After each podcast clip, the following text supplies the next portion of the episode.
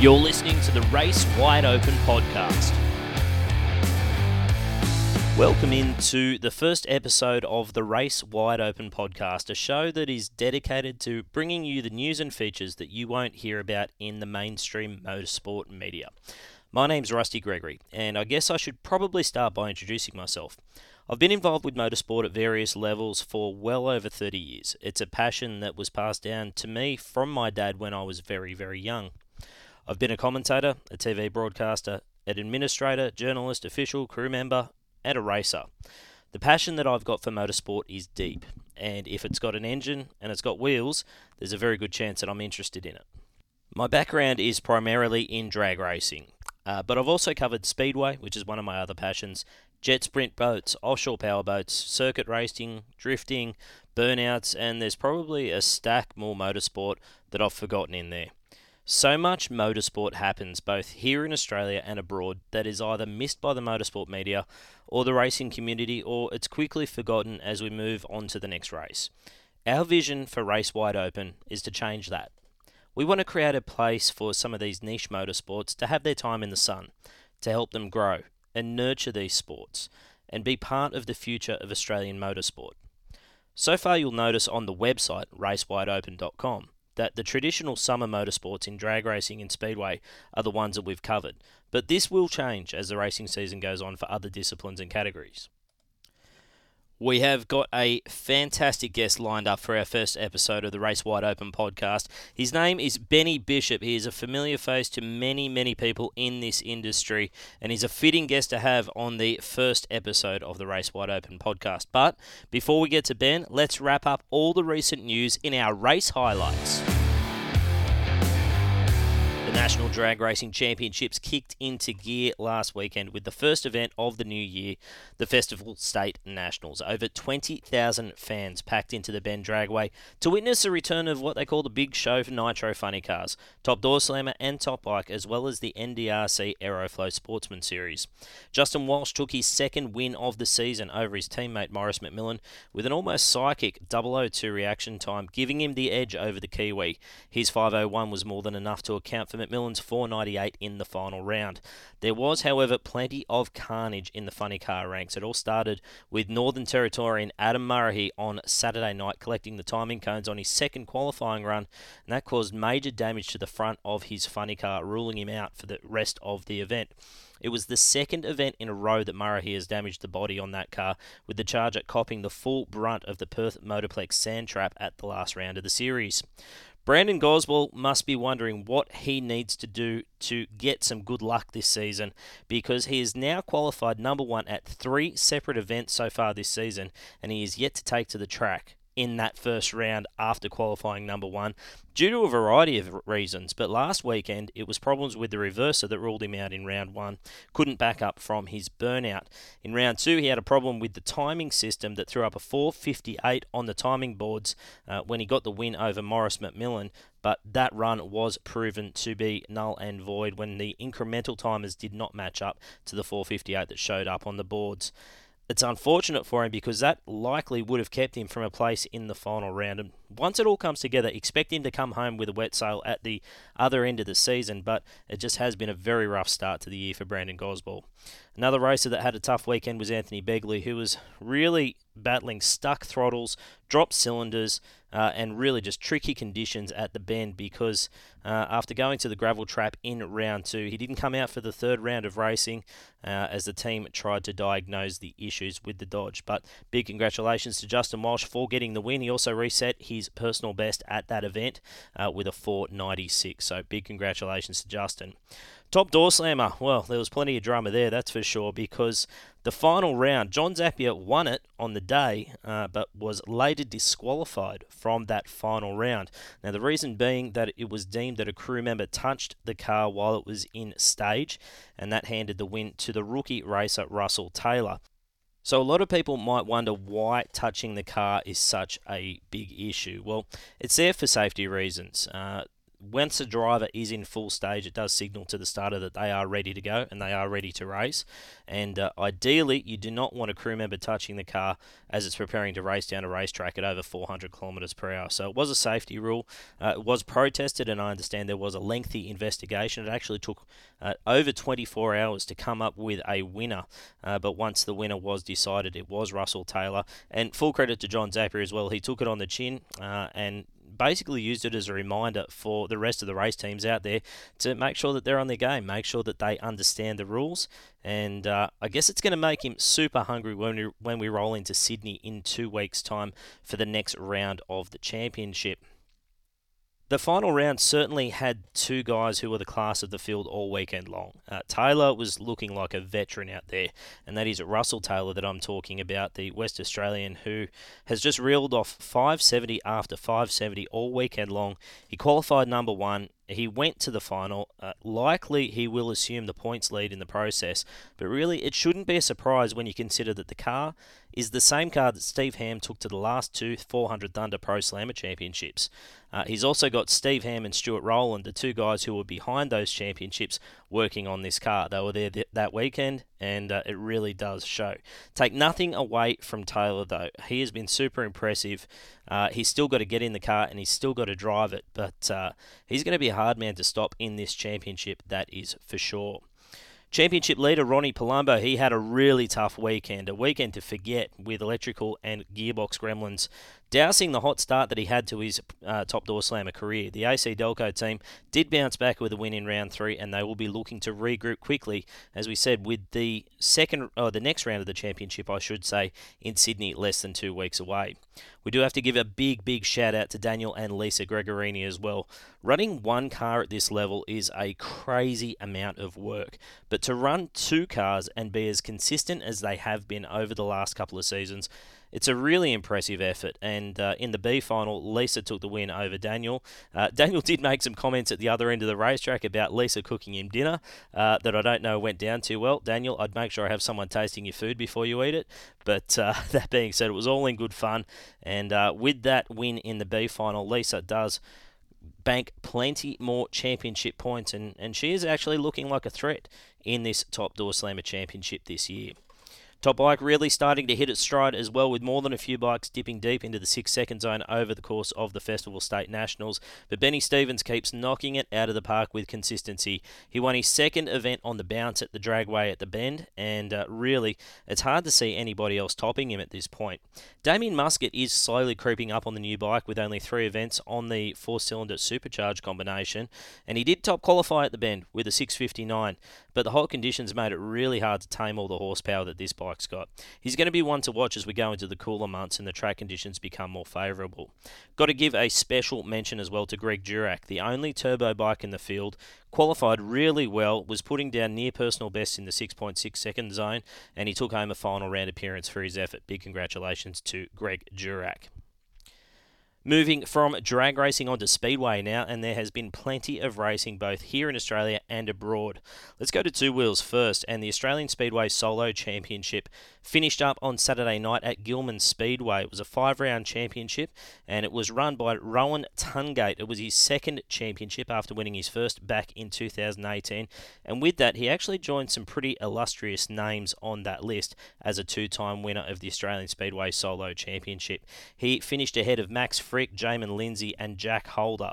And for Holder, he actually won a runoff against Lidsey to finish third overall officially, with the leading four riders now locked in for the 2024 Speedway GP qualifiers, which culminate in the Czech Republic on October the 4th. The top three riders in that event actually go on to earn spots in the 2025 Speedway GP series. So that's going to be really, really cool to see with four quality riders from Australia competing in that event in October.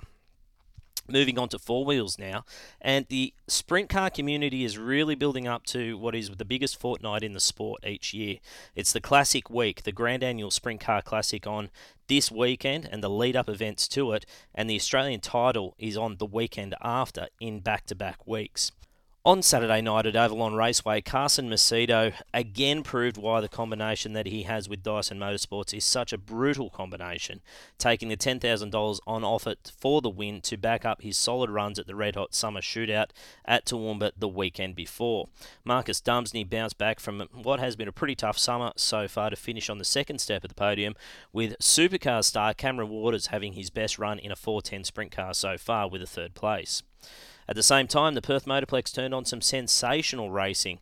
Uh, it was also pretty brutal, to be honest, but it was the final round of the USA versus WA Speed Week, with the five time World of Outlaws champion Brad Sweet taking the win from local Callum Williamson and US star Brock Zearfoss. And for Callum Williamson, he actually won the series. Uh, unfortunately, Rico Abreu, the other racer who was in contention, his night came to an early end after a clash with Williamson and uh, the inside wall of the Perth Motorplex. So that's a shame for Rico.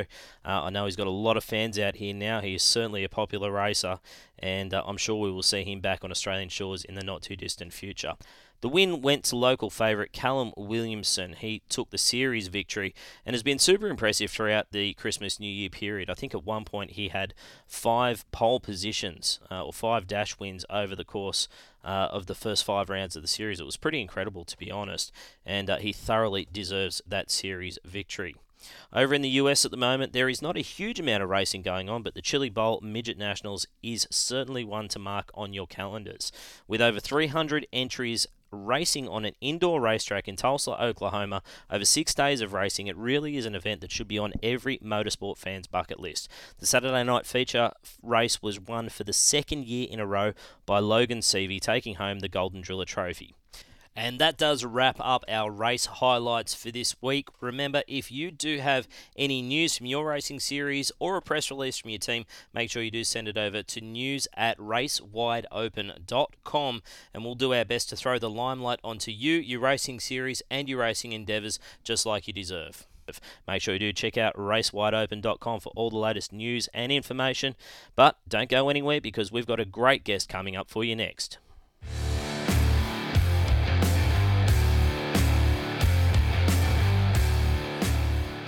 Well, our first ever guest on the Race Wide Open podcast. He's been a mate of mine for a very long time, and it is fantastic to have him joining us here today. He's a familiar face to many, many people in the motorsport industry, uh, but uh, he's always good to get an insight into just what's going on in particularly Speedway, but also drag racing after the last weekend. Bennie Bish, great to have you here, mate. Hey, my pleasure. Good on you for uh, starting this up, mate, and and here's to uh, getting better guests in the future hey, look, we start low and then we work up from there, mate. oh, so wow. uh, you weren't nah, supposed to agree. Fantastic. Fantastic to have you, Bennie. It really is. And uh, obviously, this week, and you've been doing something you haven't done for a little while. You were down there at the Bend Dragway. Have you recovered yet? Uh, yes. Uh, and I tell you what, I think uh, I got up to like, you know, 20,000 steps or something like that on both days. But it's interesting, isn't it? You walk in there and you go, oh, wow, it's not as big as Sydney and it's not as big as the Motorplex, but they've absolutely nailed it. And that's what you notice about that incredible venue in Shell V Power Motorsport Park is that they just do stuff in stages and they're visionaries. And so as a result of that, they've said, okay, well, let's just pitch it to to start smaller and then build from there. And you can see how the infrastructure is set up to build bigger in the future. It is so good. Yeah, it's well planned and it's it's well executed down there, and I guess it kind of highlights a, a, really exciting period for the next little while for drag racing. When you've got tracks like the Bend opening up, you've got obviously the Motorplex, which has been a gold standard in motorsport, not just drag racing but motorsport uh, mm. Australia wide for a long time. You've also got Sydney and Willowbank with the track works that they're doing up there. It, it's a really exciting time to be in drag racing. Yeah, absolutely. I think it's it's it, one of the things that you notice uh, is that you don't realize you're in a really good era when you're in it. You look back and people talk about the good old days or this era or the wild bunch era or the the era when nitro funny cars were the strongest thing, you know, back in the late 80s and, or the, you know, the top fueling. But the reality is you don't know until you're a couple of years down the track. And I think man, you look at some of the health and some of the the vibe and and and some of the anticipation that's out there at the moment, man, there's a good feel within the sport. And and man, morale is everything, isn't it? It, it, absolutely is, and even when you just look at the car counts in in some of the categories, like I can't remember a time when we've had such a strong two nitro categories in this country. Uh, yeah. You talk about the Sydney event that's coming up in the, the very near future, the, the Australia Day Nationals. There's eight top fuel cars on the entry list for that. We mm. just had five big show nitro funny cars in Adelaide. Um, mm. I can't remember a time when we had this many nitro cars, as well as the support categories being so strong. Yeah, exactly right, and they are a product on their own, you know, because back in those days where where fuel and and uh, funny car had their they had different eras essentially, didn't they? And but I'm not sure that there was too much going on behind the scenes apart from all the stuff that I love, which is the Group Three stuff. And uh, but as far as stuff that puts bums on seats of people who aren't into the sport, then there wasn't a whole lot of depth outside of that.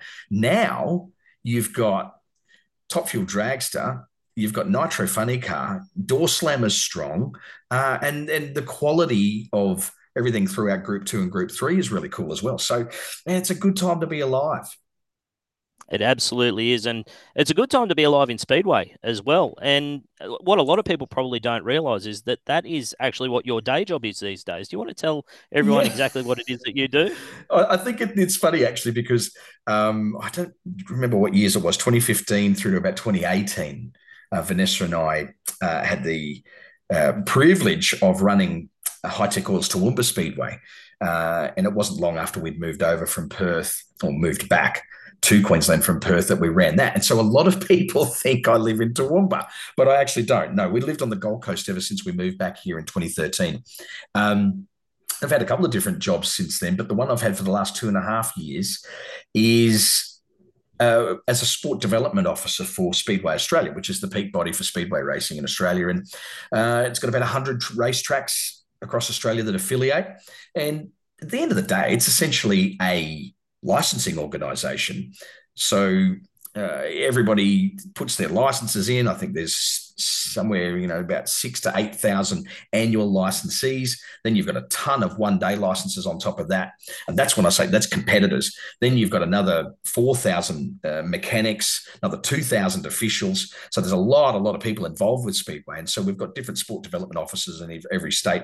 And I've got uh, the privilege over here in Queensland while at the same time uh, developing the role I say developing because it's not really fully developed yet, but developing the role of an actual uh, media communications person, which uh, I'm, I'm not really a media communications person. I'm like a 75 percenter. I'm not really a graphic designer, but I 75% do graphic design. I'm not really a video editor, but I do 75%. And so hopefully good enough to to at least get the standard up and uh, and present the sport well. Yeah, but that's my day job with Speedway. And I, I think – people say to me, "What do you prefer, speedway or drag racing?" I, to be honest, I I don't.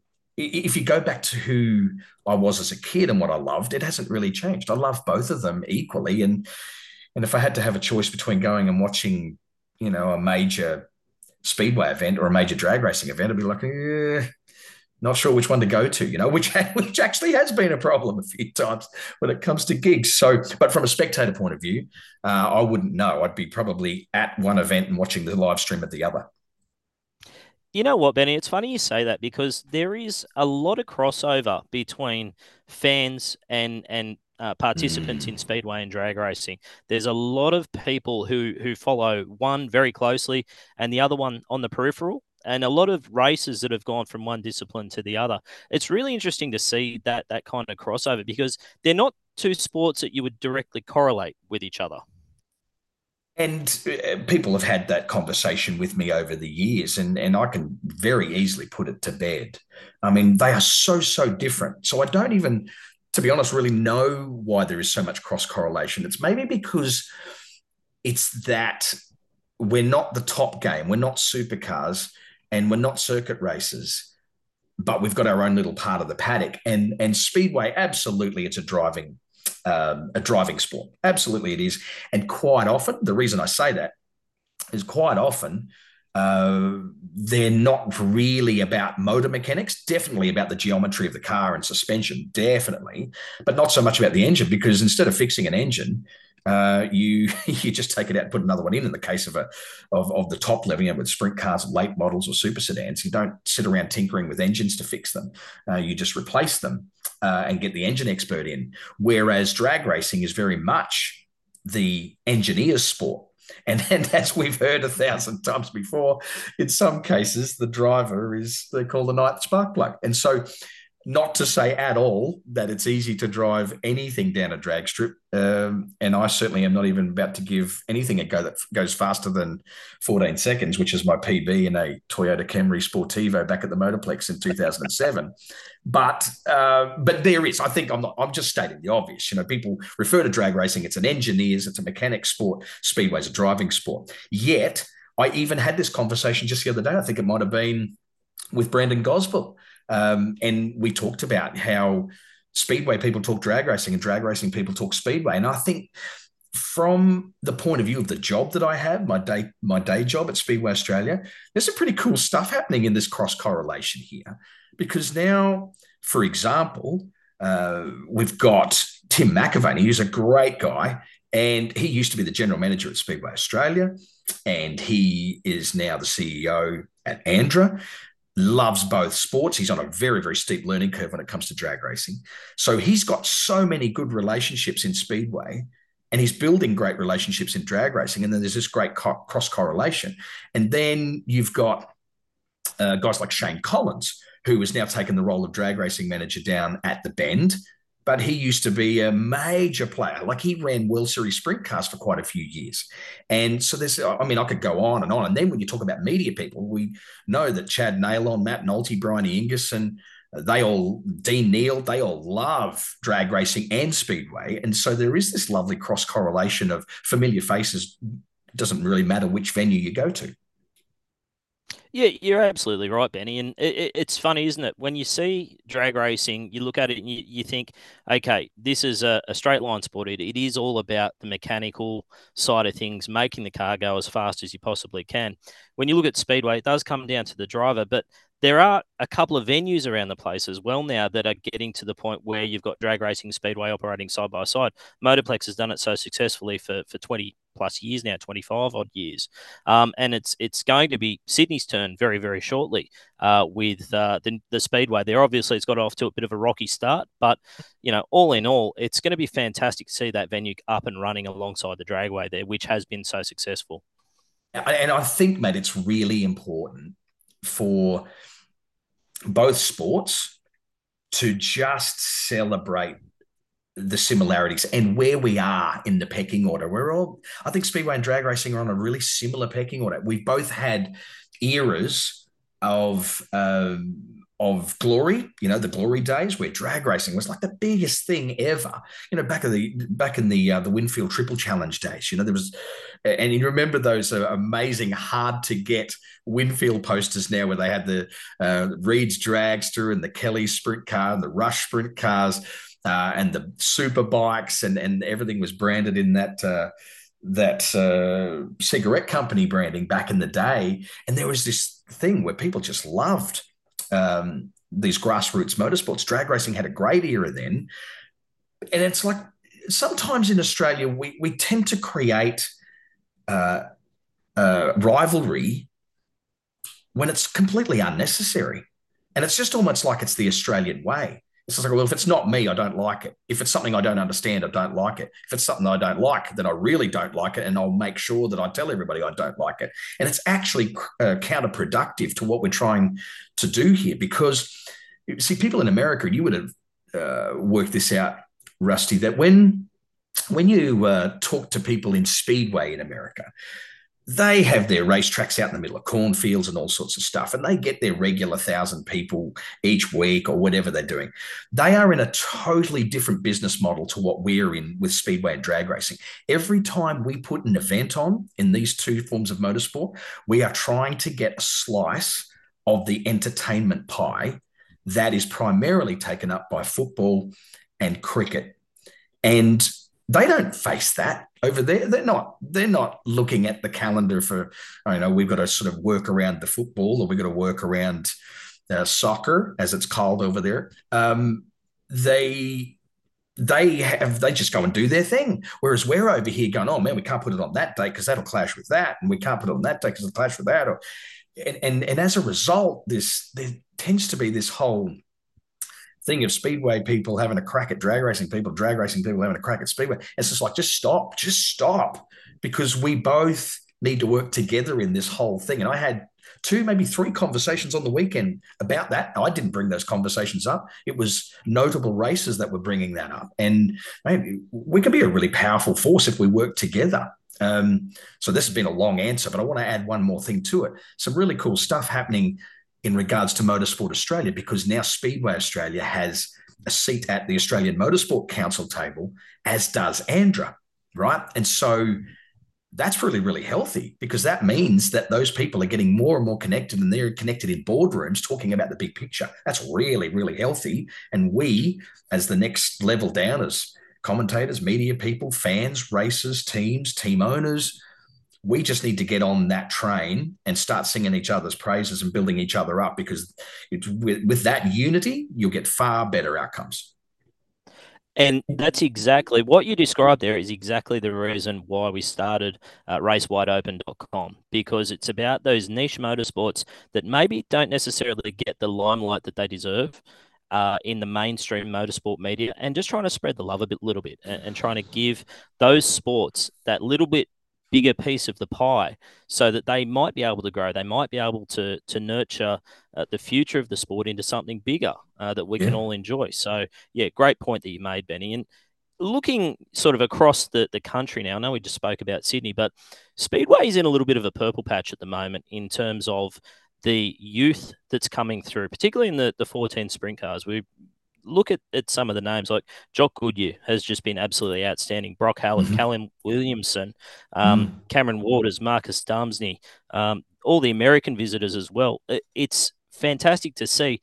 But the other thing is the way that the sport is marketing itself with the Seven Plus deal over in Perth, the Night Thunder TV show, and mm that's now extended down to the Australian title as well, I believe, uh, which yeah. is it's doing fantastic things to the sport and it's giving it a profile that it hasn't had for a very long time.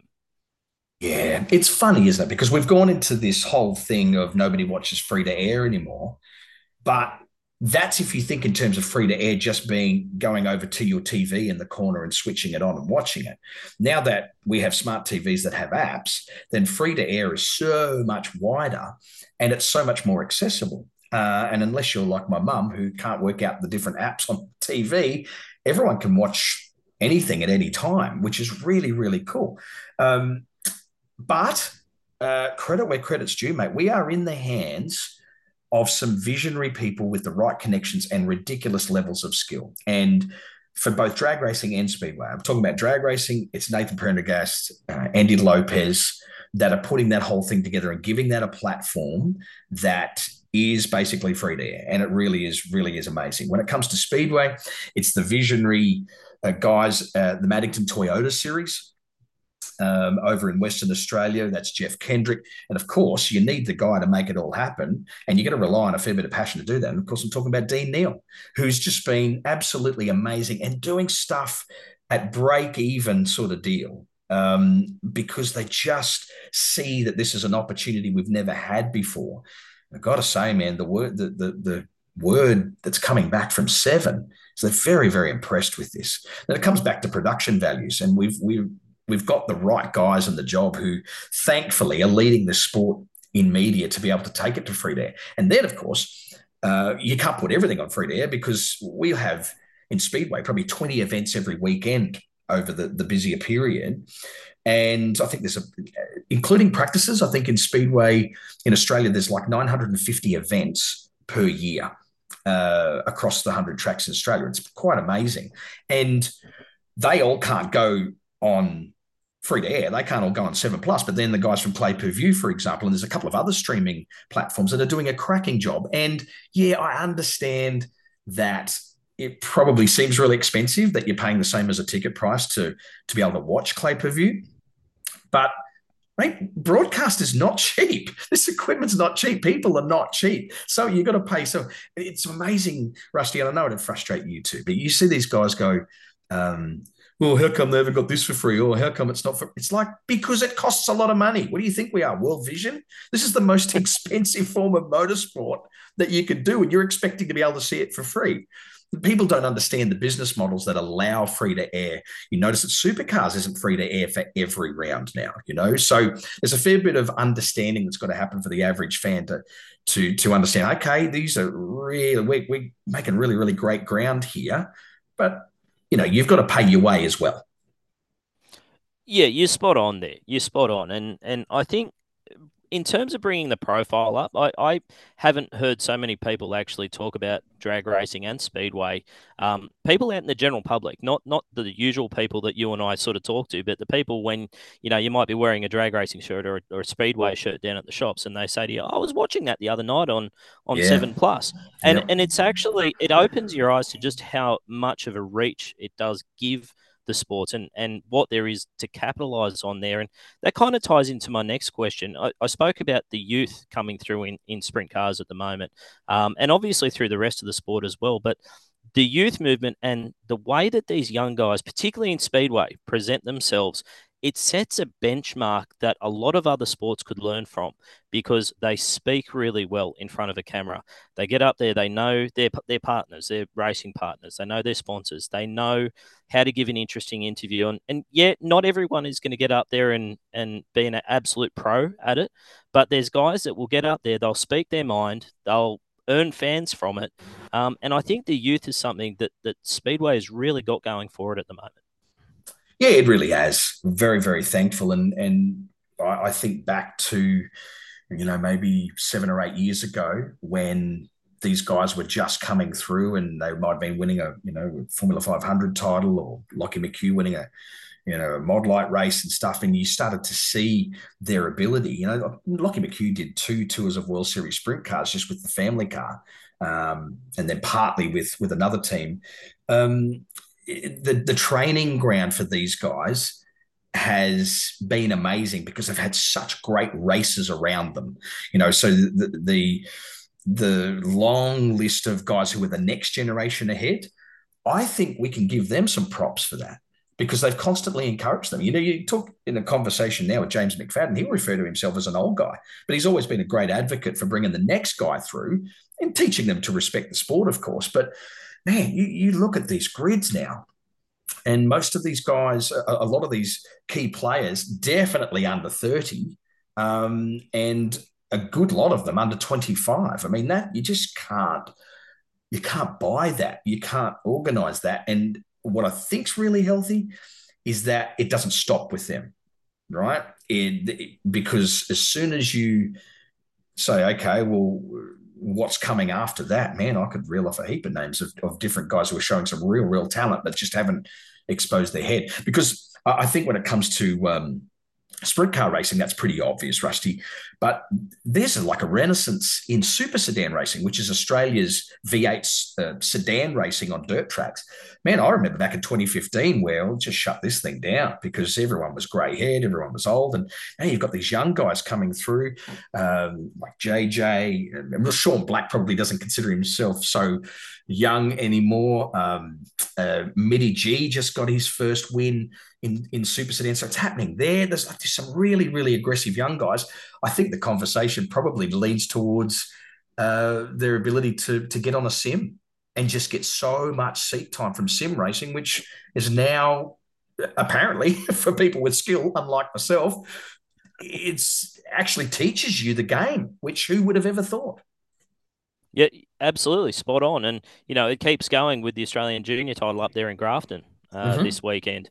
Um, yep. You know, and that's that's probably two generations removed from the, the drivers that we're seeing at the moment. But it does show that there is a future and it is coming. Hundred percent, it is, and and what I like about it, it's not everyone's just deciding, oh well, I'm, you know, my dream is to be in a sprint car. There's this renaissance now of of guys really wanting to aspire in late model racing or sedan racing, and and what people outside of speedway probably don't realize is is how the ridiculous levels of investment that are going into the six cylinder sedan classes in Australia, uh, where you've got modified sedans, mate, where if you're serious about staying at the front, um, you're not getting any change out of a hundred grand. I know of a, a of a um, a late model or late latest model Commodore bodied modified sedan. So they're you know the original chassis. Uh, man, as a roller, it's hundred k.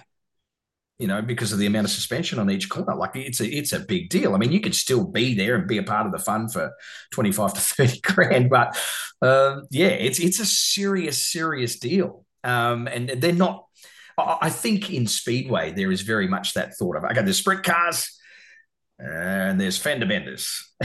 you know, there's like this big gap, but it's, there is that gap is so full now of really, really good, um, really, really good classes that in presentations through the roof.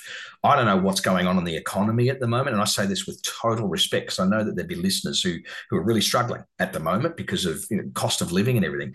But I've got to be real with you, mate we are not seeing it in the in speedway and i know it's not really appearing in drag racing at the moment but for some reason the disposable income of motor races at the moment is is still pretty high uh, and they're still presenting great cars and still freshening engines and hey it's it's it's quite amazing so you consider exactly what you're saying um, you know everything about the next generation coming through um, and the depth of talent and the amount of career paths that there are in Speedway. There's a lot of different things that are contributing to the sport heading in a really, really good direction, which, you know, is pretty fun to be around.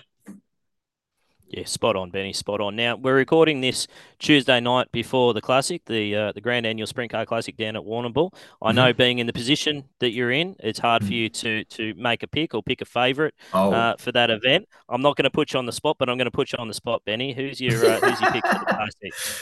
Oh wow! I mean, it's going to be the obvious picks, isn't it? Uh, I think Jock will be really, really hard to stop. Uh, I think it's the most fascinating thing in the sport for me is the combination of a team owner, a crew chief, and a racer. And you can put a championship-winning team owner, a championship-winning crew chief, and a championship-winning driver together. Think this is going to be a super team, and they just don't. They just don't win races. But there is a glue and there is a momentum with Jock Goodyer at the moment that will make him very, very hard to stop. Um, it's great to see what's happening with Brock Hallett. I'm so pleased to see a guy who, the former two time Formula 500 champion, I first met him when the Speed Car Pro Series started in 2012, and he was driving for Trevor Nucky. And I gave him the nickname Highline Hallett because he just tried everything on the top side. Didn't matter if there was nothing up there, he'd give it everything. So yeah, look, he's got some great talent as well. Lockie has been a little hit and miss in the sense of not his driving, but he's just had some shocking luck, and particularly when leading. So Lockie can never be discounted. Uh, so there's three young guys, but you know you've got a bunch of Americans. Carson Macedo seems to be unstoppable at the moment. So that's it's going to be a cracking race, whatever happens. I won't be there. I'll be at the uh, the junior sedan title in Grafton uh, and keeping a close eye on it. But then I'll get down to Warrnambool the next week for the Australian Sprint Car title. So I'm looking forward to that. But, mate, to give you a tip, uh, I don't know. We, maybe we should be bringing betting into Speedway because I reckon there'd be a fair few people put a fair bit of money down on, who they think can win. There could be some money. There could be an industry there that uh, that is uh, just lying there waiting to uh, for for the sport to make a heap of money out of. To be honest, I'm not a betting man, but I can see why it would be so much fun to get in there and, and put a couple of dollars down on some of these guys. I have never seen anyone walk straight along the top of a fence as well as you just did, Bennie. That was absolutely fantastic. Thank right you. on top of it there, mate. Uh, mate, thank you very much for being our first guest on the Race Wide Open podcast. Uh, it's awesome to have someone of your caliber on here, mate. And uh, once again, thanks for your time, buddy. Oh, absolutely, my pleasure, mate, and best wishes with the podcast. A big hello to all the listeners, and um, yes, support these guys that are that have you know putting their neck on the line and, and making these podcasts because it's all these good conversations, uh, positive conversations about the sport and where it's heading. I think the more conversations we have like this, the better, mate. Well, that's all we've got on this episode of the Race Wide Open podcast. A big, big thank you to Bennie Bish for joining us for our first episode. If you've enjoyed the show, make sure you do check us out on Facebook. Make sure you do go over and check out the website as well, racewideopen.com. And please make sure you do give us a follow and a like on whatever platform you're listening to us on. But for now, we'll see you next time on Race Wide Open, the podcast.